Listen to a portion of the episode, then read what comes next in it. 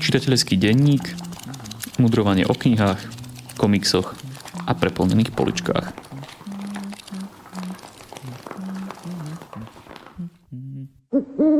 Vítajte pri počúvaní 23. čitateľského denníka. Ja som Jakub a spolu so Šimonom začneme dnešný podcast po menšej prestávke opäť odpovedou na jednu z vašich otázok. Dnes sme vybrali tu od poslucháča Jozefa z Bardeva, ktorý sa pýta Máte nejaký obľúbený výrok literárneho hrdinu? Výrok, ktorý má váhu a napadá vám aj v bežnom živote. Šimon, vítaj a povedz nám niečo o svojich obľúbených knižných výrokoch. Ďakujem. Mne pri premyšľaní nad touto otázkou skôr napadli všetky tie internetové mémy, alebo ak chcete subštandardný variant memečka, kde sú obrázky z filmu Pán prstenov a pod nimi popisky. Tak mne napadajú skôr tieto. One does not simply walk into Mordor a podobné. Ale čo mi napadá, tak je výrok, ktorý asi nesplňa to kritérium, že je nejaký hlboký alebo že má váhu. Ale napriek tomu mi často napadne. A to je výrok Holdena Caulfielda z knihy The Catcher in the Rye, kto chytá v žite. A to je výrok, ktorý on používal na opis veci, ktoré mu vadili. To bolo, že hrozne ma to ubíjalo, alebo veľmi ma to ubíjalo. Tak keď ja niečo takéto zažívam, čo sa mi nepáči, alebo čo ma depce, tak si spomeniem na Holdena a v duchu si hovorím, že veľmi ma to ubíja. Skôr mi napadajú, napadajú výroky nie výroky, ale buď nejaké, nejaké vety, zhrnutia, ktoré povedal rozprávač v nejakom príbehu, ktoré tak nejak konštatujú realitu, alebo potom ja neviem, nejaké dlhšie, dlhšie monológy postav. Spomeniem si na ale to nie je výrok, ktorý by som si hovoril, ale to je skôr tá múdrosť za ním. Spomeniem napríklad, napríklad na to, keď sa na scénu s pána prstenov, keď sa Frodo stiažoval Gandalfovi, že prečo sa všetky tieto zlé veci stali práve nám a Gandalf mu na to hovorí, že to, to nie je pre nás, aby sme na to odpovedali. Proste našou zodpovednosťou je spraviť to najlepšie s časom, ktorý nám bol daný. Niečo v tom zmysle. Napríklad. Najviac, najviac mám asi z pána prstenov, také, takého situačného. A ešte, hej, a ešte, ešte z Harryho Pottera. Z toho mám tiež veľa. A to sú, to sú skôr výroky Freda a Georgia, ktorí si z niekoho robili srandu, alebo ten rozprávač, ktorý si tiež často robil srandu aj z, aj z Harryho, aj z, aj z postav také perličky typu v piatom dieli, keď sa študenti rozhodli sabotovať Ambridgeovej snahy, tak tam bola taká veta, že niekto a v zátvorke a Harry celkom dobre vedel kto, odpálil veľkú bedňu s kúzelnými ohňostrojmi. Napríklad takéto srandy. Ja zas a znova zistujem, ako máme podobné kultúrne podhubie, pretože výrok, ktorý viem z hlavy povedať a relatívne často mi aj napadá, je výrok, ktorý hovorí Hagrid v Harry Potterovi, neviem v ktorom dieli presne, a to je výrok, čo má prísť, príde a keď to už raz príde, budeš si s tým musieť dať rady toho pána prstenov samozrejme tiež mám pamäti, dokonca veľmi čerstvo, keďže som začal už pomalečky pracovať na tom sľúbenom pán prstenovskom podcastovom špeciáli a začal som čítať. Mám za sebou už Hobita a spoločenstvo prstenia.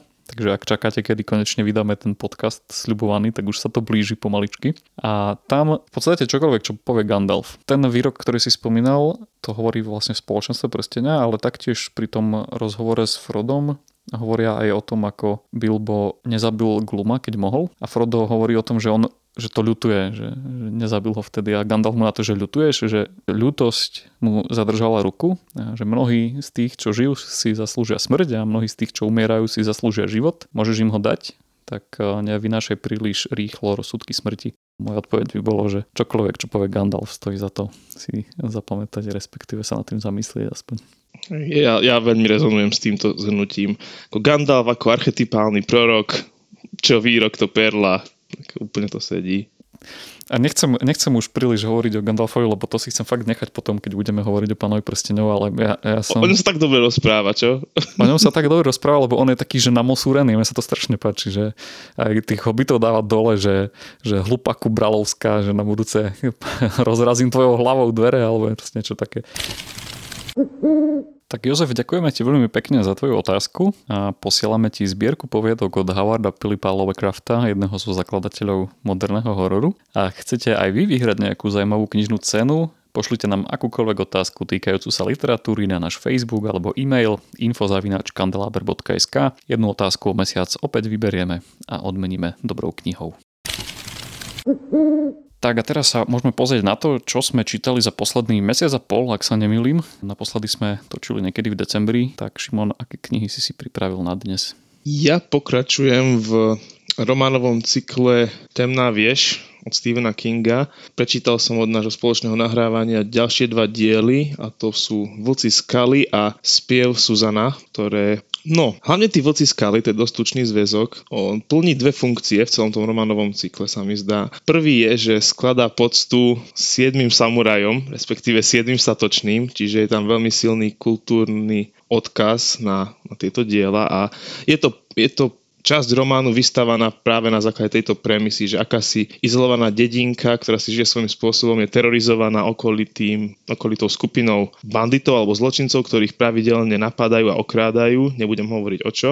A okolo idú akísi hrdinovia, v tomto prípade sú to naše hlavné postavy z príbehu, pištolník Roland a jeho družina. Dedinčania ich požiadajú o pomoc a je to celé o tom, ako Roland s družinou vlastne chystajú obranu dediny a ako nakoniec dôjde k tej konfrontácii a čo z toho celého vznikne. Takže je to taká interpretácia, by sme mohli povedať dokonca siedmých samurajov, respektíve westernizovanej podoby sedem statočných. Druhá funkcia tejto knihy je, že sa konečne začíname dozvedať, o čom vlastne celá táto románová sága je a čo je vlastne tá temná väža a ako spolu držia pokope všetky tie rôzne svety a, a prvky v tých románoch, ktoré tam niekedy pôsobia dosť eklekticky. A sú tam veľmi, veľmi zaujímavé akési intertextuálno metanarratívne momenty, že ako keby postavy presahovali svoj rámec postav v príbehu a stávajú sa niekým iným a ako sa s tým vysporiadávajú, tak to je také zaujímavé. Je to možno dobrý, dobrý podnet na nejakú filozofickú diskusiu alebo nejaký myšlienkový experiment a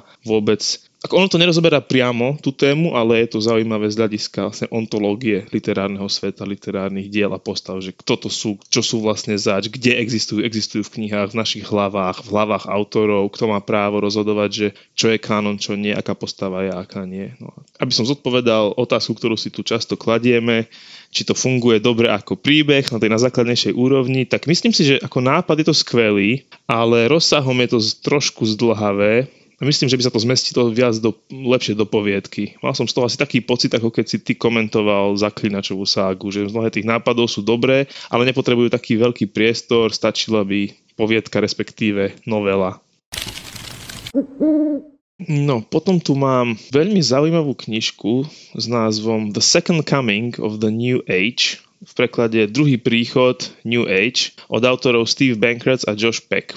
Je to knižka, ktorá je napísaná z pohľadu konzervatívneho evangelikálneho kresťanstva a je to kniha, ktorá skúma hnutie, respektíve náboženstvo, respektíve duchovno-spirituálny smer New Age. A obaja autory, aj Bankrats, aj Peck, boli pôvodne aktívnymi prívržencami tohto hnutia New Age, ale potom konvertovali a stali sa kresťanmi, takže vychádzajú do veľkej miery z, zo svojich skúseností, zo svojho poznania, ktoré zažili ako aktívni členovia, nie len ako nejakí religionisti, alebo ja neviem, pozorovateľi, alebo náboženskí teoretici, či také dačo, ale obaja boli, boli v tom ponorení až po uši, dá sa tak povedať. A kniha, kniha má viacero, viacero častí, viacero sekcií. Prvá je taká, taká východisková, že oni opisujú, že prečo je New Age dôležitý, prečo sa ním, by sa ním kresťania a kresťanské církvy. Je to napísané vyslovene Amerike, americkým církevným zborom a americkému e, publiku, ale poučiť sa z toho môžeme aj my, mimo Ameriky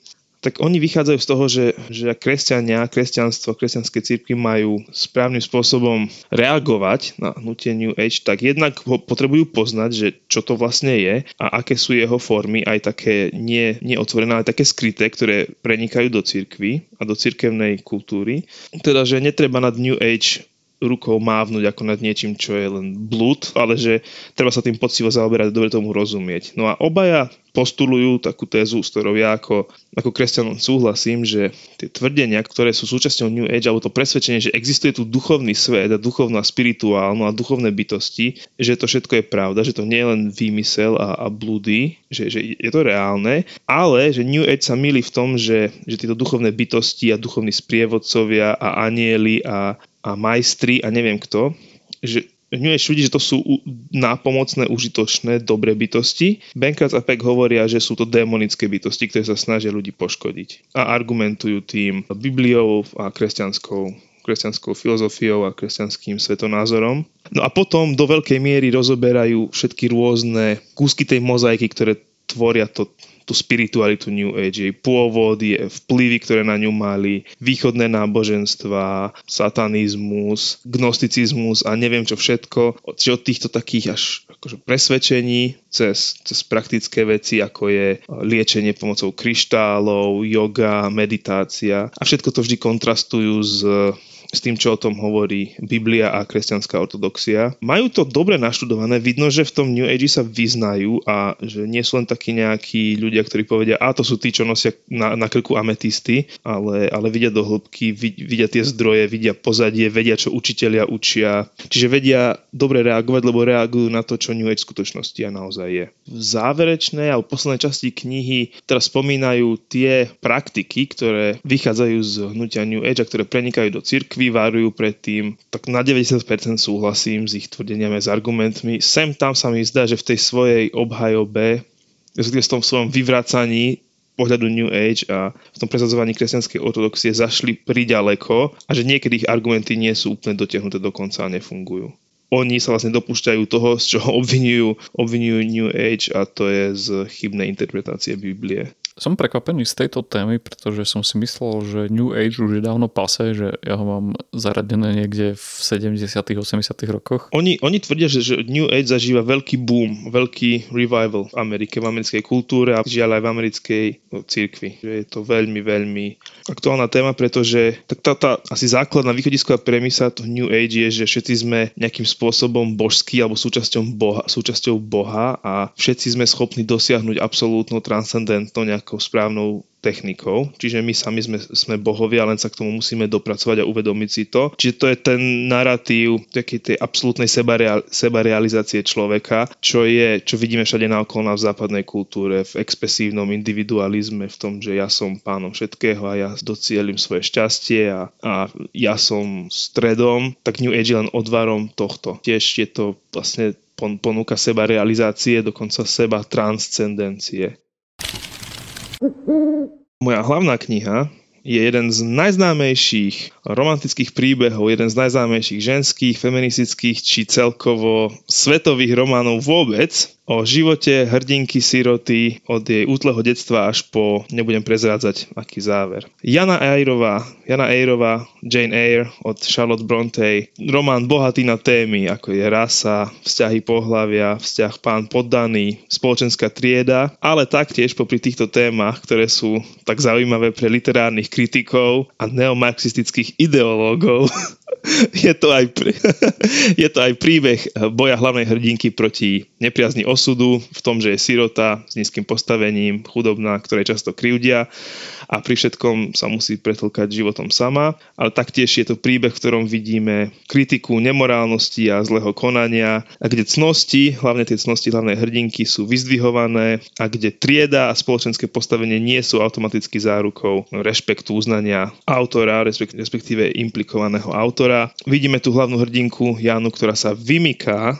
stereotypnému obrazu ženy 19. storočia. A to práve v tom konflikte o tom, že to, čo je cnostné a charakterné versus to, čo je spoločensky očakávané alebo akceptované. No a Jana je hrdinkou, pre mňa v pravom zmysle slova, lebo si volí cestu cnosti, aj za cenu porušenia konvencií, aj za cenu vlastného vnútorného, ťažkého psychického utrpenia intelektuálneho a emočného. Napriek tomu hlavná hrdinka Jana nie je jednorozmerná postava, ako ani ostatné hlavné postavy v tom románe si myslím. Hoci u nej nevidíme veľa negatívnych vlastností a správania, ktorých by sme si povedali, že hm, tak Jana toho si nedala, to sa musí zmeniť. Vidíme jej vnútorný konflikt, ktorý tvorí ťažisko celé, celej zápletky tohto románu.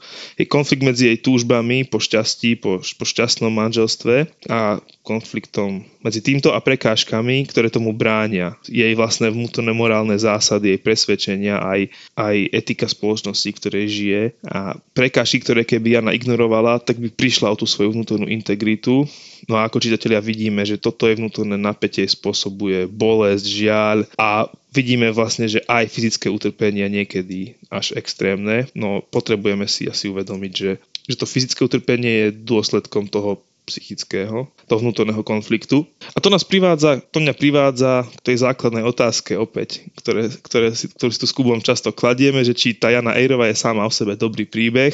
A ja konštatujem, že áno, že je to veľmi dobré čítanie, že to dobre funguje aj bez toho, aby sme to čítali cez šošovky literárnych kritikov a hľadali neviem aké feministické témy a analyzovali postavenia, oslobodenie žien a jej spoločenských a spoločenské úlohy žien. Je to príbeh o nepriazni osudu, respektíve životných okolností, o hľadaní šťastia a naplnenia, ale nie za každú cenu a každým spôsobom, ale s takou snahou, a tu spomeniem jeden výrok literárnej postavy, snahou robiť to, čo je správne, niečo je ľahké, slovami profesora Dumbledora. No a to je také upozornenie pre čitateľa, že medzi tými jednotlivými udalosťami v románe, v Janinom živote, nie je vždy nejaký striktne logický vzťah, ja neviem, kopol som do lopty, lopta odletela, niekoho trafila, ten sa nahneval a kopol do mňa, ale skôr sú to udalosti, ktoré nám rozprávač predkladá, aby sme videli vývoj alebo vnútorné dianie postavy. Čiže momenty z Janinho detstva nám pomáhajú utvoriť si o, o nej obraz, že čo je to za hrdinku,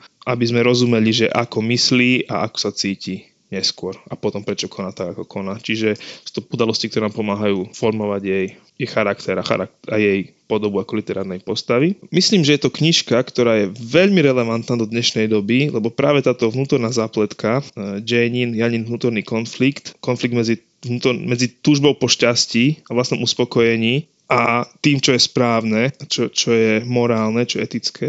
Toto často je konflikt ktorý, vnútorný v hrdinovi, ktorý často absentuje v dnešnej literatúre pre mládež alebo v romantickej literatúre. Tam je to o tom, že či človek dosiahne svoje šťastie a ako mu v tom bránia ostatné okolnosti a či ich dokáže prekonať. Tam nie je nejaký vnútorný boj, nie je tam motív seba obetovania a vzdatia sa vlastného šťastia aby človek spravil to, čo považuje za správne. Toto dnes v tejto literatúre chýba. Tento motiv je v Jane Ejrovej veľmi, veľmi silný.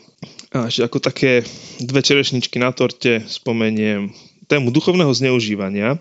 A tým nemám na mysli nejaké sexuálne škandály duchovných, ale skôr tému používania náboženstva a vytrhávania náboženských textov, vešikov z Biblie na dosiahnutie vlastných cieľov, vlastných účelov, čo je vlastne jedna z prekážok, ktorým Jana musí čeliť a s ktorými sa musí vyrovnať. A tou druhou čerešničkou na torte je, že Jana Ejrova je v podstate gotický román, teda gotické prostredie, alebo nazvime to kulisy. Hej. Predstavte si tajomné strašidelné zvuky znejúce po temných chodbách veľkých pánskych sídel. Tak takto niekedy vyzerala tá atmosféra. A ešte nejaká hrdinka v nejakom sivom plášti so sviečkou alebo petrolejkou v ruke sa tam prechádza. Tak takto to atmosféricky často pôsobí, keď si človek domyslí, že aké prostredie vlastne Bronteova vykreslila. Za asi slabšie miesto knihy by som označil také autorské skratky v tom, že, že nakoniec sa životné okolnosti hrdinke úplne pekne poskladali a, a všetko nedopadlo dobre, ale ideálne. A nie je to úplne neuveriteľné, ale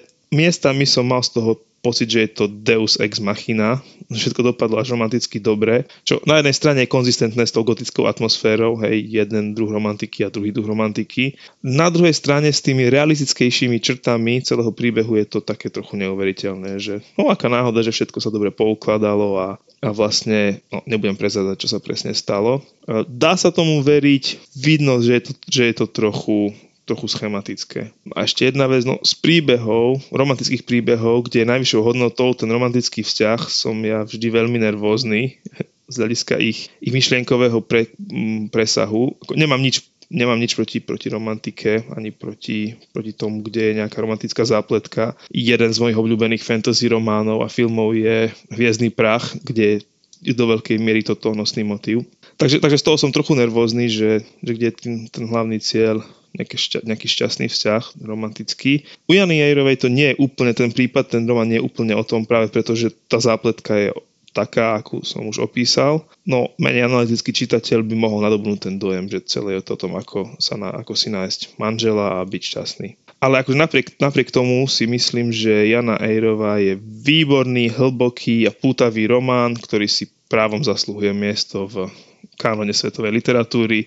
Ja som mal z čítania tejto knižky veľké potešenie a veľký užitok. Oveľa väčší, ako som čakal. Myslel som, že to bude len tak, ako sa tebe stáva s klasikou, Kubo. Len povinná jazda klasikov a napriek tomu som zistil, že tá klasika si právom zasluhuje ten titul. Tak Jana Ejrova úplne splňa ako tento predpoklad. Ja som veľmi rád, že sa ti to páčilo, pretože počas toho, ako si hovoril, som si napísal 5 poznámok, ktoré k tomu mám. Tá prvá je tá, že k Jane Ajrovej mám zvláštny vzťah okrem iného aj kvôli tomu, že to bola prvá kniha, o ktorej som písal na svojom blogu svojho času pred x rokmi. Druhá poznámka je, že je to súboj medzi tým rozumom a citom, respektíve zodpovednosťou a vášňou. Ako si spomenul, že toto je veľmi silný motiv, ktorý aj po tých rokoch si pamätám a vo mne rezonuje. Tretia poznámka, gotický horor skoro pre mňa až tie potulky po povrzgajúcich eh, pánstvách v noci s tým, že tam je vlastne aj taká, jedna z liniek je taká trošku mystická, až trošku hororová možno aj. Ďalšia poznámka, že je to román aj pre mužov, že muži sa toho nemusia báť, už ako sme minule som spomínal Pichu a predsudok, tak Jana Ajrová a taktiež aj Budlivé výšiny, to sú romány, ktoré som čítal z tohto obdobia a, a nie sú to No proste keď poviete, že je to ženský román, respektíve romantický príbeh, tak eh, mnohých to môže odstrašiť, ale je to výborné. Určite si to, no nechcem povedať, že musia, ale mali by si to prečítať aj muži. A posledná vec je, že taktiež vznikol výborný film, respektíve tých adaptácií je určite viac, ale eh, ten posledný, ktorý natočil Kerry Fukunaga, v ktorom hrá Michael Fassbender a Mia Vasikovská, je výborný a odporúčam ho pozrieť si, či už pred alebo po prečítaní knihy. Ja len počiarkujem tvoje slova, že hoci je to, dajme tomu, romantický príbeh, tak e, nie je to knižka len pre ženy. Ja som sa aj trochu zdráhal toto pomenovanie použiť práve preto, že by to mohlo niekoho odradiť. Tá hrdinka nie je taký nejaký romantický snílek, ktorá len sníva o tom, že ako sa bude boskávať s nejakým chlapom a budú jazdiť na koni za svitu mesiaca v splne a podobne. A je tam oveľa, oveľa viac v tom romane ako len to, že čo tá žena si cíti a myslí. Je to vždy vo vzťahu k okoliu, k spoločnosti, k tomu svetu, ktorý je zaujímavý už len z hľadiska toho, že sa človek niečo viac dozvie alebo nahľadne do toho, že ako sa vtedy žilo, ako sa vtedy fungovalo, aká bola doba, aké bolo myslenie, čo sa považovalo za spoločensky akceptovateľné, čo nie. A všetky tieto témy, čo tak hrozne zaujímajú literárnych kritikov. To je dôležitý prvok, ktorý sme tu už veľmi veľakrát spomínali, že romány nám pomáhajú okrem iného aj vcítiť sa do postav, ktoré sú už jednak dávno mŕtve, ale jednak aj žili v úplne inej dobe, prežívali niečo iné než my a zároveň aj niečo rovnaké ako my. A takto sa skrz tieto romány môže človek vcítiť do postavenia ženy v 18. storočí. Jedna z funkcií čítania takýchto románov je, ako som ja z okolností písal v svojej bakalárke, je rozvitie empatie. Človek vidí postavu v iných okolnostiach životných a rozumie, že aha, čo asi taký človek môže prežívať, ako to prežíva, v čom je to iné ako, ako v čom je iný ako my a v čom je zase úplne rovnaký ako my, že je rovnako ľudský. Tak len opakujem tvoje slova a počiarkujem. Dvaja muži diskutujú o ženskej hrdinke. Zdrajme všetkých militantných feministov. Kubo, čo si si pripravil ty na dnes? Ten jazdec, čarostrelec, Amerikán, Adam Šarkan sa po 13 rokoch strávených v zámorí, kde slúžil ako člen jednotky Lincolnových slovanských strelcov vo vojne sever proti juhu, vracia národný gemer. Okrem spomienok a prekvapených pohľadov rodákov ho tam čaká aj vystrašená sestra hľadajúca nezvestného manžela. Zadlžený švagor sa s vidinou ľahko získaného pokladu kam si vytratil a už nejakú dobu je nezvestný. Adam sa spolu so sestrou, miestnym farárom Dobšinským a jeho mladou pastorkyňou Zuzanou vydávajú na záchrannú výpravu a stopy ich dovedú až do legendárneho zakletého kláštora. Majster historických románov Juraj Červenák sa vo svojej novinke presúva v čase do polovice 19. storočia, prináša mix thrilleru, Indiano Johnsonského dobrodružstva a svojho milovaného westernu, dochuteného porukami gotického hororu, opäť ho tu máme, a ľudovej slovesnosti. Lebo ten Dobšinský, o ktorom som hovoril, je presne ten Dobšinský, ktorého všetci poznáme. Evangelický duchovný, intelektuál, prekladateľ a zberateľ našich ľudových rozprávok. A v červenákovej verzii sa zároveň opiera o striebornú valášku, ktorú neváha použiť v krízových situáciách. Tento jednoduchý literárny príbeh je zasadený do našich dobových kulís a je veľmi strhujúci a plný odkazov na miestne reálie, dobrodružné filmy či našu literatúru. Ešte aj ten poskok miestneho bossa sa volá Bodor. Je to román písaný ľubozvučným jazykom, prešpikovaný archaizmami, ako sme zvyknutí u Červenáka, a priam filmovou dynamikou.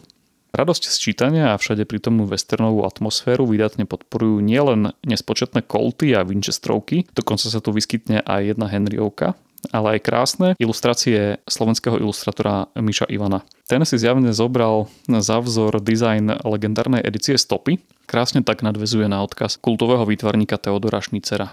Na Červenakovom diele všeobecne sa mi veľmi páči to jeho nadšenie pre naše lokálne dejiny, ktoré dokáže preniesť aj na mňa ako na čitateľa a taktiež tá priamočiarosť jeho diel, ktorá sa na nič nehrá, ktorá vie, že je jednoduchou dobrodružnou literatúrou a nebojí sa takýmto štýlom písať vlastne všetky svoje knihy. Epilóg románu síce vzbudzuje vo mne isté rozpaky a napriek tomu som sa veľmi tešil z tohto čítania, ktoré som dostal na Vianoce, z tohto objavovania a putovania novým príbehom. Tie ilustrácie Miša Ivana sú také, ako robil na obálky tých iných červnakovských kníh v takom štýle, takom tom počítačovom? Nie, sú v štýle toho Teodora Šnicera, ktorého som spomínal. Vlastne ak si predstavíš akokoľvek vydanie edície Stopy, westernové, neviem, Vinetua napríklad, myslím, že ilustroval Najviac to pripomínali Nority, čiže taká, taká hrubozrná grafika čiernobiela, tak tohto typu presne. Znie to veľmi lákavo, tá kniha.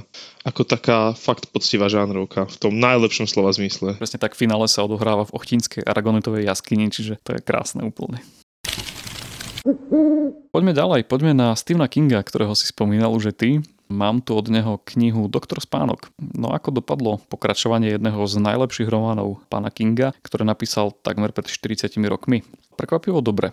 Ako spomína som autor, tentokrát ho už nepísal mladý dobromyselný alkoholik, ale niekto úplne iný a to sa odrazilo aj na celkovom výsledku. Po udalostiach v horskom hoteli Overlook, ktorý poznáme aj z filmu Osvietenie, vyrastol z Dennyho Torenca alkoholik žiarenie mu naďalej prináša do života desivé vidiny a preto nachádza úľavu pri fľaške. Po jednej obzvlášť desivej noci sa však rozhodne hľadať pomoc v kruhu anonymných alkoholikov, zamestná sa ako opatrovateľ v hospici, v ktorom svoje nadanie využíva na sprevádzanie zomierajúcich, vyfasuje prezivku doktor Spánok, a prostredníctvom starej tabule začne komunikovať s Abrou, dospievajúcou dievčinou oplývajúcou mnohonásobne silnejším žiarením, než má on sám. Zaplatku v mnohom podobnú pôvodnej knihe o svietení, respektíve žiarenie, však narúša nový prvok a to skupina kočujúcich upírov, ktorí sa živia vlastne schopnosťami týchto ľudí, ktoré nazývajú para. Je to akási energia vyžarovaná ľuďmi nadanými ako Abra, respektíve ako hlavná postava Denny Torrance.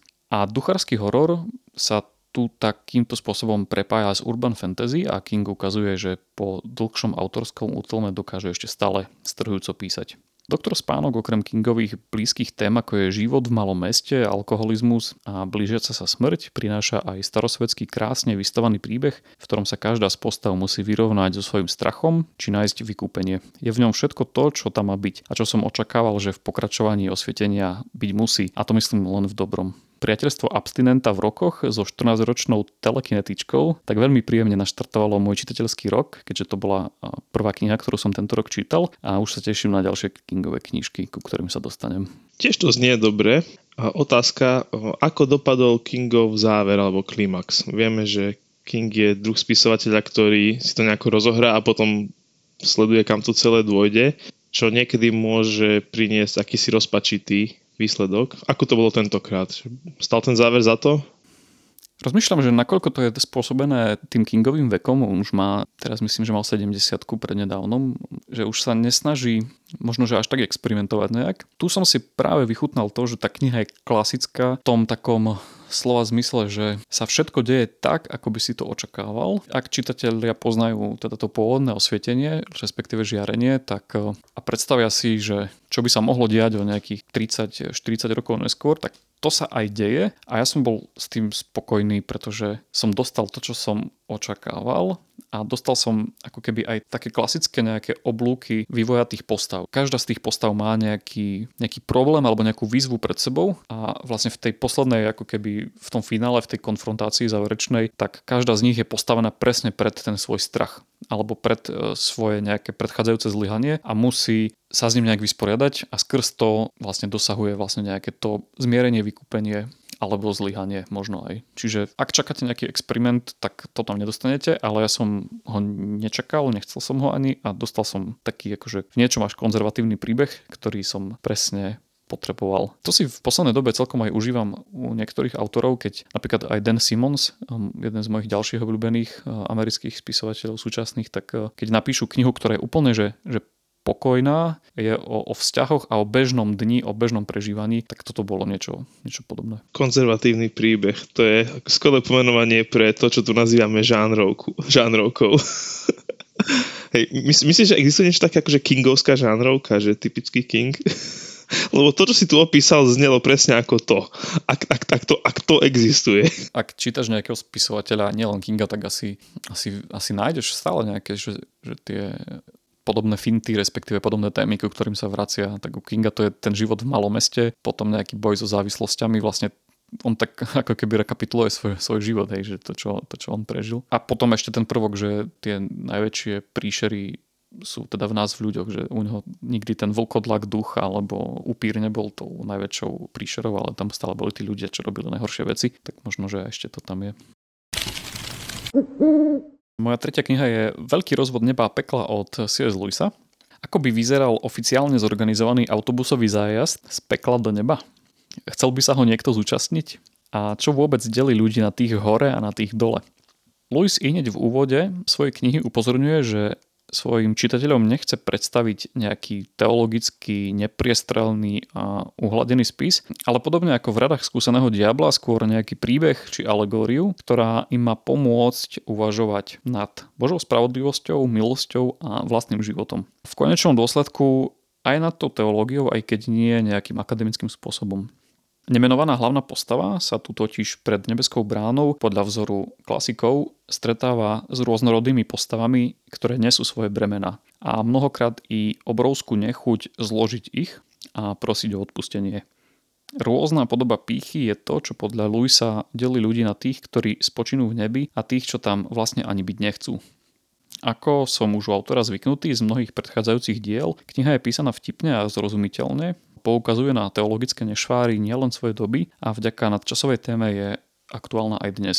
Len tie špekulácie s očistcom si pán profesor mohol odpustiť. Nemám čo dodať, som čítal tiež kedysi, potvrdzujem, taká dobrá alegória. Na tej knihe som možno najviac, čo si pamätám z Luisových diel, vnímal jednu z tých jeho teórií príbehu alebo jeho postoja k rozprávaniu vôbec a k alegóriám, že skrz príbehy, ktoré sa môžu zdať ako, ako rozprávky, dokážeme lepšie vnímať realitu. Dokážu nám pripomenúť zabudnuté veci, respektíve osvetliť to, nad čím neuvažujeme alebo čo sme nepochopili ešte. A keď sa, keď sa správne pozeráme na, na tú funkciu príbehu a nejdeme iba plítko tam, že ale veď to je nereálne, alebo v tomto prípade, že hľadanie nejakých teologických pochybení, že, že ale veď to takto, keď sa na to skrz čisto iba nejakú, nejakú systematickú teológiu pozrieme, že však to takto nefunguje, že nám ten príbeh dokáže veľmi výrazne pomôcť. Tak to je to, čo mali s Tolkienom spoločné, toto vnímanie, nie túto funkciu rozprávok. V tom sa môžeme dostať, keď budeme mať ten Tolkienovský podcast. Tak poďme na záver. Jessica Bruder, krajina nomádov, alebo zemne nomádu, karavany. Poznáme ich z amerických filmov a spája sa nám s nimi pocit slobody, dobrodružstva a rodinných zážitkov z príjemných a pokojných objavovaní krajiny. V skutočnosti však značná časť ich majiteľov v USA prežíva úplne, ale úplne iný príbeh. Zemne nomádu je ďalším z výborných zárezov v snad nekonečnom ráde reportáží vydavateľstva Absint, Novinárka Jessica Bruder v nej mapuje fenomén amerických dôchodcov, ktorí boli z rozličných dôvodov nútení opustiť svoje klasické obydlia a presťahovať sa do domu na kolesách, karavánu, dodávky či dokonca osobného auta. Bruder s nimi na cestách strávila 3 roky, snažila sa pochopiť dôvody pre tento radikálny krok, vypočuť si ich ťažké príbehy a vyskúšať aj spôsob ich obživy. a tak spolu s ňou putujeme za sezónnymi prácami do obrovských skladov Amazonu. Tu by ste naozaj nechceli pracovať. Nádherného prostredia národných parkov alebo celonárodný zjazd nomádov v púšnom mestečku, kde si na periférii. Autorka medzi príbehy jednotlivých nomádov pripája aj popis pre nás Európanov takmer nepochopiteľných amerických problémov, ako napríklad nesplatiteľné študentské pôžičky a predraženú zdravotnú starostlivosť. To, že sme sa tu u nás dohodli, že by bolo fajn skladať sa do akéhosi spoločného sociálneho zabezpečenia, ešte neznamená, že sa to deje v celom vyspelom svete. Ak by ste si chceli dotvoriť celkový obraz tohto súčasného kočovného fenoménu, odporúčam vám opäť film, rovnomenný Oscarový film z roku 2020, v ktorom ako neherci vystupujú mnohí kočovníci zo stránok Zemne nomádu. Mm, toto je koniec nášho 23. čitateľského denníka. Ak sa vám páči, čo robíme, budeme radi, ak nás podporíte prostredníctvom portálu Darujme.sk alebo zdieľaním tohto podcastu na sociálnych sieťach. Čítajte dobré knihy aj v marci a majte sa fajn. Toto bol podcast občianskeho združenia Kandeláber. Viac o nás nájdete na www.kandelaber.sk.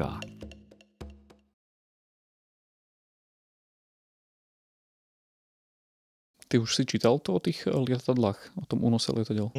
Až som si kúpil ďalšiu, ešte som ani hentu nezačal a kúpil som si to UFO, kúpil som si to UFO nad Bratislavou lebo som sa na to tak tešil, že som normálne šiel do kamenného knihkupectva a kúpil si úplne od veci, toto asi budeš môcť vystihnúť alebo dať za, za titulky, že mne sa strašne páči, na, spáčila tých vlkoch skaly a spil Suzana to jeho pomenovanie tých záporákov, že ničemní muži. To boli ničemní muži, to sa mi strašne páčilo.